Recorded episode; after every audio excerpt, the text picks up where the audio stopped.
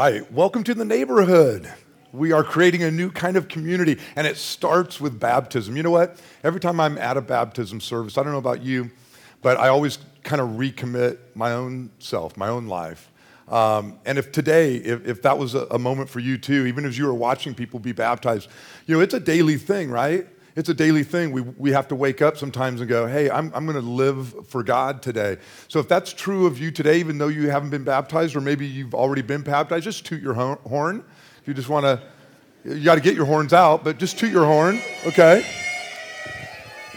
Yeah, me too.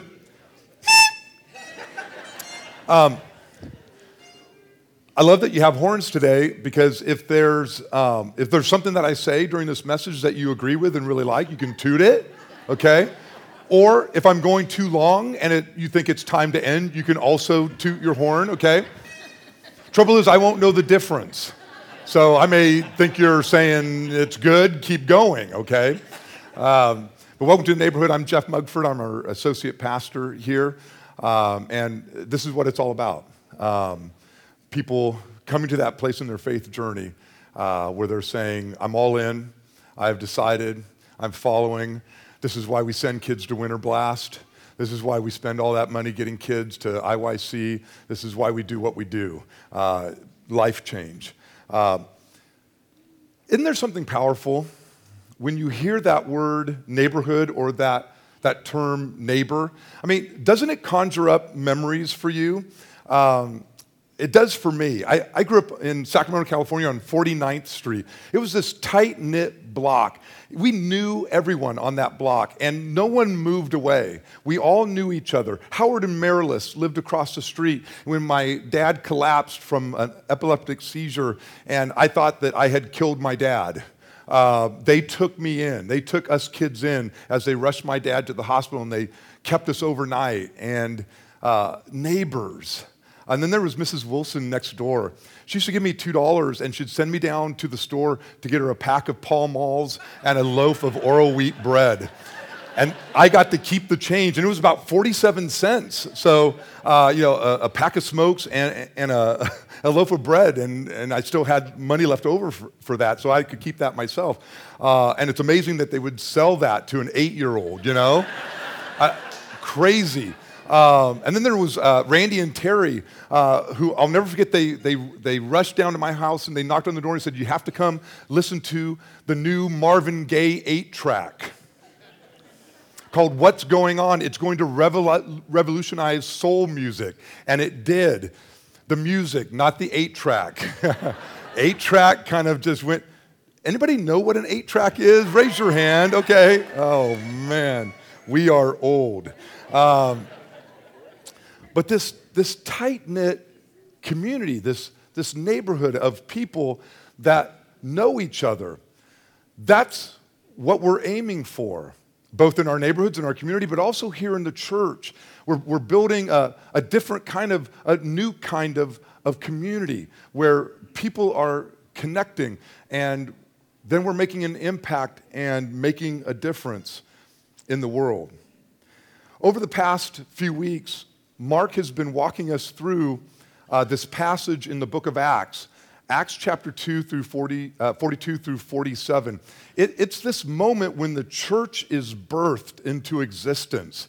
Uh, they are huddled together because they have to be, because it's dangerous, because they've just watched what happened to their Savior and their Lord as he was drug away to be crucified. They thought any moment this could happen to us also. It's the, the pristine picture of the church that we have. They were connected. They were concerned for each other, and they were committed to the community that God was forming within them and within them as a group. But I don't know about you, but when I read those verses, there's this thought that lurks in the shadows for me. Can we really live like that? Is it possible? And if so, how? It's a legitimate question. As we watched that they shared and had everything in common and that they didn't have a concern for their own stuff, they gave their stuff away. It's a legitimate question. Can, can we live like that today? Is it possible? I want to read to you uh, that passage again, but I also want to overlay it and then compare and, and contrast some passages from the book of Hebrews uh, that is uh, about one generation after Acts 2. Uh, at the most, scholars say uh, two generations later. So let's take a look at this and let's see if there's any differences from that first Acts 2 church, this pristine version of the church, and just a couple of generations later in the book of Hebrews. And these verses will be up on the screen for us. First of all, we've heard this uh, over the last th- uh, three weeks or so. They devoted themselves to the apostles' teaching and to fellowship and to the breaking of bread and to prayer. So the apostles, as they taught, they had taught straight, you know, from what Jesus had taught them. Uh, and now they were teaching uh, these young uh, believers in the church. Uh, but now listen, just a couple of generations later, says this in Hebrews Do not be carried away by all kinds of strange teaching. Obey your leaders and submit to their authority they keep watch over you as men who must give an account. Obey them so that their work will be a joy, not a burden, for that would be no advantage to you. So, in that early version, they are just willingly devoted to the apostles' teaching. But now there's this instruction obey your teachers so that it'll be a joy to them and not a burden to teach you. Do you see there's a little bit of a, of, of, a shift there, a little bit of a difference? Now, listen to this verses 44 and 45 of Acts 2. All the believers were together, had everything in common, selling their possessions and goods, and they gave to anyone as had need. Now, listen to Hebrews 13.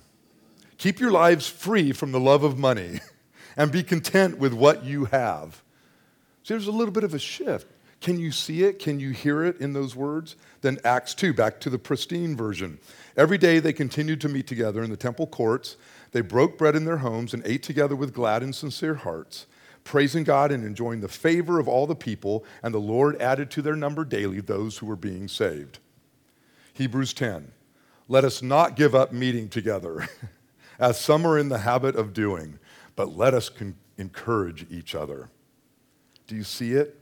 The journey from the community depicted in Acts to the community addressed in Hebrews follows an arc of shocking decline. The distance between the two in only one or possibly two generations is startlingly wide.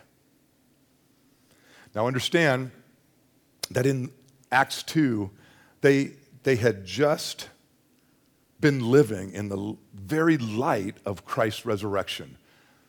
They, they had seen him alive again. They, they watched him cru- be crucified on the cross. They thought that that was it, that that was over. They were going back to their old lives. But then he appears again, alive to them. And so they're living in the light of this powerful event that took place in history. They had seen and touched and talked with and been instructed by the living Christ. And they were buoyed by this irrepressible joy and bolstered by this irresistible courage that they suddenly had. They lived in the overflow of this wild exhilaration. Everything was possible, everything was brand new. And on top of all this, they had the sense that Jesus would return at any minute swooping down from heaven, making his kingdom the kingdoms of this earth, ushering in the new Jerusalem on the ruins of Rome. What did a brand new Mercedes chariot matter now? What value did money and status and stuff and even health have in comparison? And so they threw it all in into a common lot and they all shared from it. But as time goes on and Jesus' return is delayed, there had to be a coming back down to earth, right? A digging in for the long haul, right? And that's kind of what we see in the book of Hebrews. It's been a couple generations now. And now they need to, the, this, this church, this growing movement needs to be addressed. And he's saying, let's shift back. Let's come back to this center that we once knew. I think it's important. We may never, you know, live out those Acts 2 verses quite like they did then, but I think it's important that we take some steps back and get as close to that world as depicted in Acts, even when we find ourselves living in the one described in Hebrews. How do we do that? Is there a key? And are there some examples that we can take a look at this morning? I think there are. The first thing that I want us to notice in that first uh, Acts 2 passage is that these folks were linked by a common bond. It says that they had all things in common. There's another apostle, uh, apostle, also, you know him. He comes along a few uh, chapters after Acts 2. He begins to spread the gospel and establishes churches throughout the Greek and Roman world. His name is Apostle Paul. Uh, and I want us to take a look at one of the communities that he founded and formed that was planted uh, in the Greek city of Philippi. Now, in uh, chapter 1, verse 5, I love this verse because as Paul is reflecting on his relationship with this church and the people in this church, he says this I thank God for you for your partnership in the gospel from the very first day. Now, this word partnership is, is really critical and crucial as Paul opens up his letter to them and then to us who are reading this uh, hundreds of years later. It's the same word that is often in the New Testament. In fact, most of the time, uh, this word, koinonia, anybody recognize that word if you've been in the church for a while? Koinonia, it's a Greek word. Oh, not many of you. Usually, nine times out of ten, it is uh, translated into the word fellowship. But in this instance, in this case, it's translated into the word partnership. Why? Because Paul wanted to put a different emphasis when he was talking to the Philippians. Uh, it was more than just having something in common with them, more than just having fellowship. It was a partnership that they had experienced, uh, and he uses it in this special way, and it's a, a stronger way, and it indicates active participation in something. In other words, the Philippians didn't just come to share Paul's faith, they came to share in his mission. And that's what sent Paul into this ecstatic utterance when he talked about these folks in this church that he had established and planted and that he loved so much. He said, I thank God for the partnership, this koinonia, beyond just fellowship and sharing in my mission spreading faith around the world. They weren't just recipients of Paul's ministry, they were participants in his ministry. We know that later they were the only church that would take up an offering and send it to Paul when he was in need. They were active participants in the ministry that Paul was establishing, throughout the world. Now, we all have friends, don't we, that we share some things in common with. Um, I mean, if you uh, like, like baseball, um, eh, which on Friday night we, we all went to a, the Faith and Family Night at, at the Diamondbacks, and uh, myself and, and uh, Jeff, he was in the first service, we were the only ones that had our Oakland A's gear on. Uh, I thought we were going to have tomatoes thrown at us. Uh, we didn't have a whole lot in common that night with uh, the rest of the Diamondback fans. And most of the time, I'm a Diamondback fan.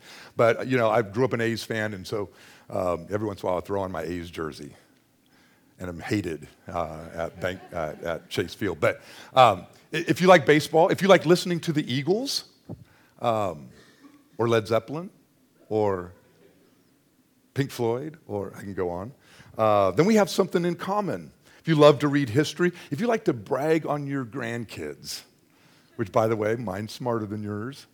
Sorry then we have something in common. We, we have something to talk about. There's, there's a friendship there, right? But some of my best friends, my lifelong friends, have been persons that throughout my life, we have served side by side. We've been in this struggle together uh, to spread the gospel. Uh, we have sat on committees and on teams and creative programming uh, meetings uh, talking about how we can spread the good news, the, the gospel. Um, been on mission together, long van rides together so that we could build homes in Mexico and go down to Rocky Point like we're going to do in October. These are persons that you discover that there's something a little bit more to that relationship. It's more than just having fellowship with each other, listening to the Eagles or going to a baseball game or talking about your grandkids. It's this partnership that you begin to experience with other believers. We're in this together. In fact, if we're going to be effective, we cannot labor alone. We must be in partnership. We must partner up if we're ever going to make a difference in our community, in our neighborhoods, and in this world. Now, you need to know that Paul had no intention of going to Philippi. In fact, he did not want to go there. He, he didn't think that there would be any good work that would be done there. In fact, if you go to the um, 16th chapter of Acts, you can read uh, about this later, but he is actually praying about going to Asia. He wants to go to Asia to spread the gospel, but the New Testament tells us that the Holy Spirit blocked him. Um, have you ever had the Holy Spirit block you? Uh, you've prayed for an open door. God, send us here, lead us here, but you, but you keep getting a block, a blocked door. Anybody? Or just me? Am I the only one? And so Paul kept experiencing that, and instead, a door opened for him to go to Philippi. And so he goes uh, to Philippi, and as is normally his custom, he looks for a synagogue. That's where he kind of began to establish his work. He'd go to the Jewish synagogue, and he'd begin talking about the Jewish Messiah, this Jesus the Christ. But in Philippi, there was no Jewish synagogue. And so when he got to the city, all he could find was this little woman's prayer meeting. Isn't that beautiful? And Paul goes to that women's prayer. By the way, women, if you haven't signed up for our women's Bible study yet, I am the connections pastor, by the way, so I got to throw that in. You're missing out. Wednesday morning, Wednesday night, we have one Monday night, uh, Women of Hope with Cheryl Presley. You need to jump in because that's where power is being found. I think it's the foundation of our church, by the way. So Paul finds this women's prayer meeting uh, that is, is meeting, and he meets a woman there. She's a leading businesswoman. In fact, it tells us that she's a dealer in purple cloth, which means that she had it going on. She was rich. Her name was Lydia. And Lydia hears this message of Jesus, and it immediately tugs at her heart. She says, Paul, Silas, and your team, come on over to our house. Come on over to our house. Not only can you stay there, but you can set up shop there. You can have your base of operations out of my house in the whole city of Philippi. And so Paul got his work established there through that. Now, it doesn't take long for Paul and Silas and the rest of his team to kind of cause a riot. They heal a, a slave girl um, who uh, then, uh, because uh, she became a Christian and a follower, uh, cut off a revenue stream for her owners. Um, and it creates this mob and this riot. Paul and Silas are arrested, they're thrown in jail, they're stripped, they're beaten, they're thrown in jail. But when they get to jail, they begin singing they begin singing songs of praise to God. That'd be pretty amazing, wouldn't it? I don't know if I got thrown into jail, stripped and beaten, that I'd that you know bring forth song out of me. you know? But they're singing. There they are, stripped, naked, beaten, hurting, singing, and an earthquake shakes the jail. And the, the doors uh, of their cells are shaken loose. When the jailer sees this, he's just assuming that everyone has escaped. And perhaps maybe some of them had, but not Paul and Silas. They are still there. Now, the jailer, assuming that everyone had escaped, knowing this would cost him his life, begins to take action to take his own life. Paul and Silas say, Don't do it. We're still here. Can't you hear us singing? The jailer, this grizzled, veteran jailer, is so moved by this that he says to them, Come to my house. And the very one who inflicted the wounds begins to bind up Paul and Silas's wounds. He feeds them and begins to bring healing to their life. Now, they discovered that Paul and Silas were Roman citizens and that everything that had been done to them was illegal. And so the Roman authorities come and they say, Paul and Silas, you can go now. Uh, you know, we were in the wrong. And Paul and Silas say, No, we're not leaving yet until you say, I'm sorry. I just love that. There's something within me just kind of goes, Yeah, don't let them off the hook. Listen to this. It says, So they came to the jail and apologized to them. And when Paul and Silas left the prison, they returned to the home of Lydia, and there they met with the believers and encouraged them once more. These are the first days of faith being born in the city of Philippi. We have the letter today, the book of Philippians, that documents this. Imagine the celebration. Imagine if they had party horns, they would have been blowing. You see, these are some of the things that established their partnership with one another. These moments, these experiences, these things that build upon one another. There's something happening in our youth group, by the way, when all these crazy kids get together for this race on Sunday nights. By the way, I don't come anywhere near here. I was in youth ministry for 25 years, no more.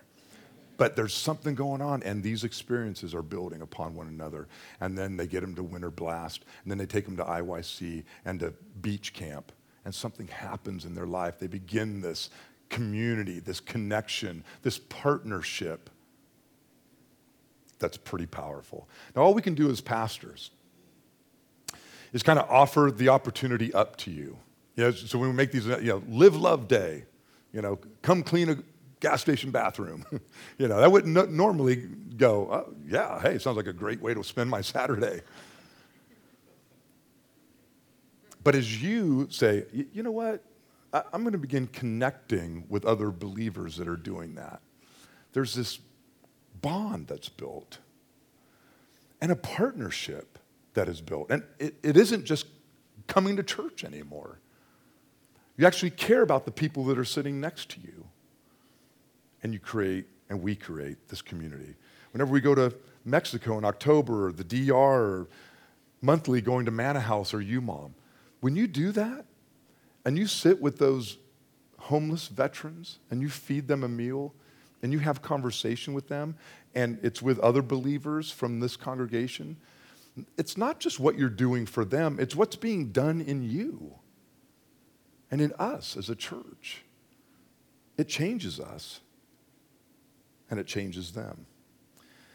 They were linked by common bonds that led them to be, secondly, marked by a radical self sacrifice.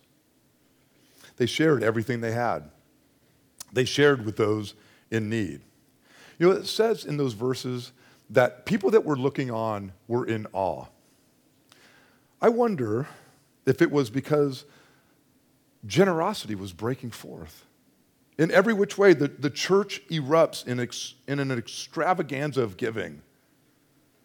So sweeping that it would be foolish if it wasn't spirit led people are acting like their stuff isn't theirs. I know it's funny, right? It's a what's mine is yours epidemic. It infects the whole lot. This just might be the greater miracle. This might be the critical factor in the churches enjoying the favor of the people and the Lord adding to their numbers daily those that were being saved. They were looking on and they were saying, something's different. Something real is happening here. I shared this once um, a while back. It's a. Um, uh, it's from a book um, called The Rise of Christianity uh, by Rodney Stark. What he talks about is he talks about there Um, in the first three centuries of the church, as the church was being uh, established, um, it grew by 40%. And Rodney Stark says it's because they loved and served differently. Uh, he cites an example in AD 165. There was an epidemic of smallpox. And what persons were doing, what the normal person was doing, was once one of their family members was infected, they would cast that family member out. They would cast that family member out on the streets.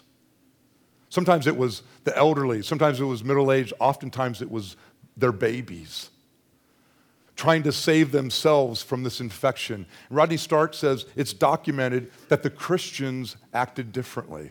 In fact, when they saw persons that had been abandoned, especially the small children and babies, they would, they would scoop them up off of the street and take them to their homes,